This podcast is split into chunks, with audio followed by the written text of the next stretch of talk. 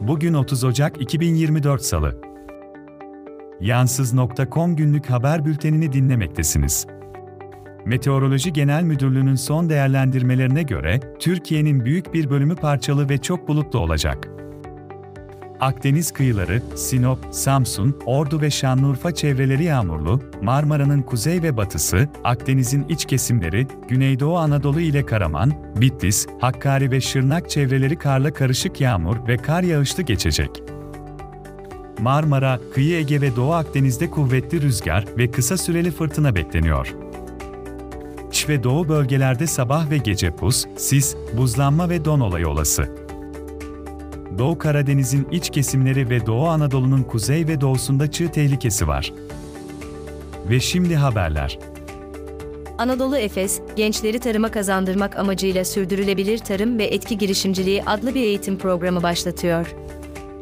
Bu ücretsiz ve çevrimiçi eğitim programı, üniversite öğrencileri ve Anadolu Efes'in paydaşı çiftçilerin ailelerine sürdürülebilir tarım konusunda bilgi ve farkındalık kazandırmayı amaçlıyor.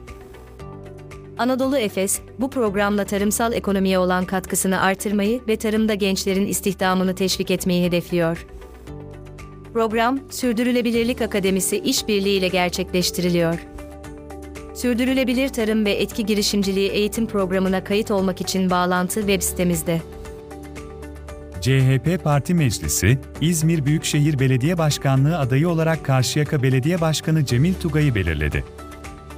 AKP Grup Başkan Vekili Leyla Şahin Usta, Türkiye İşçi Partisi Hatay Milletvekili Can Atalay'ın milletvekilliğinin düşürülmesi kararının bu hafta Türkiye Büyük Millet Meclisi'nde okutulmasının planlandığını açıkladı. Anayasa Mahkemesi'nin ihlal kararına rağmen Atalay'ın tutukluluğu devam ediyor. Yargıtay 3. Ceza Dairesi, Anayasa Mahkemesi'nin ihlal kararını hukuki değer taşımadığı gerekçesiyle uygulanmamasına karar vermişti. Bu durum, Atalay'ın milletvekilliğinin düşürülmesi sürecinin devam etmesine neden oldu. Uşak'ta İyi Parti üyesi 250 kişi, partiden istifa ederek Cumhuriyet Halk Partisi'ne katıldı.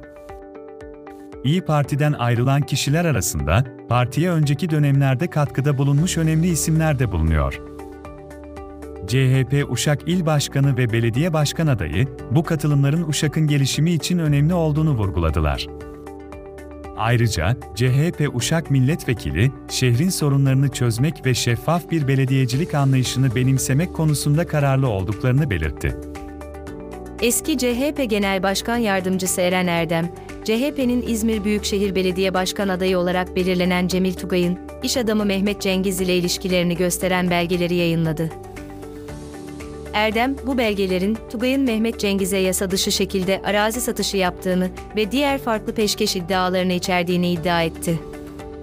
Erdem, bu iddiaları detaylandıran bir dizi tweet paylaşarak, Tugay'ın Mehmet Cengiz ile olan ilişkisine dair belgeleri kamuoyu ile paylaştı.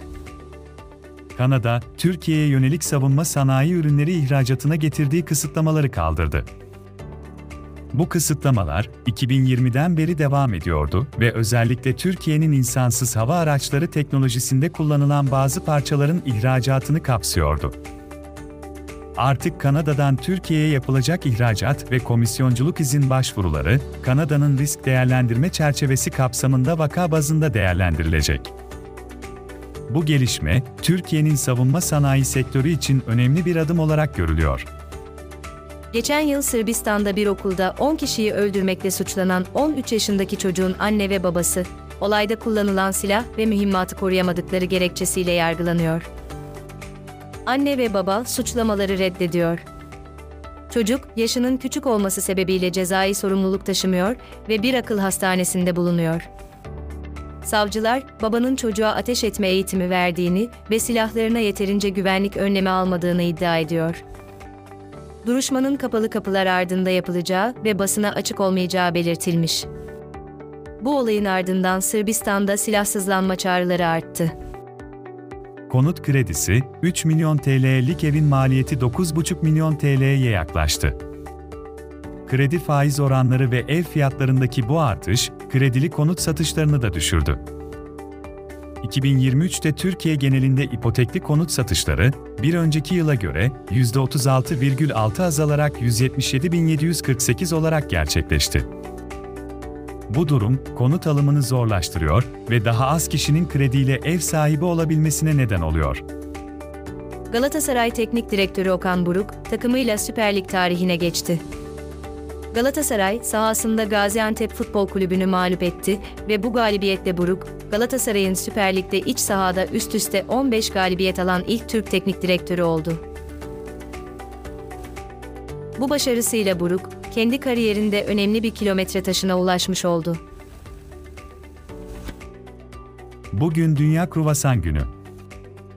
Daha fazla bilgi ve içerik için ceptakvimi.com'u ziyaret edin. Elon Musk'ın kurucusu olduğu Neuralink şirketi, beyin çiplerinden birini ilk kez bir insanın beynine yerleştirdi. Bu çip sayesinde felçli insanların düşünceleriyle bağlı cihazları kontrol etmeleri mümkün olacak. Musk, çipin güvenliğini ve kullanışlılığını değerlendiren deneylerin umut verici sonuçlar gösterdiğini belirtti. Şirketin amacı, felçli bireylerin klavye veya aracı olmadan iletişim kurabilmelerini sağlamak. Neuralink'in bu ilk ürününün adı telepati olarak belirlendi. Günlük bültenimiz için bildirim almak isterseniz WhatsApp ya da Telegram kanallarımızı takip edebilir. Sosyal medya hesaplarımızı takip ederek, paylaşımlarımızı beğenerek ve yorum yazarak bize destek olabilirsiniz. Tüm bağlantılar ve daha fazlası için yansiz.com adresini ziyaret edin.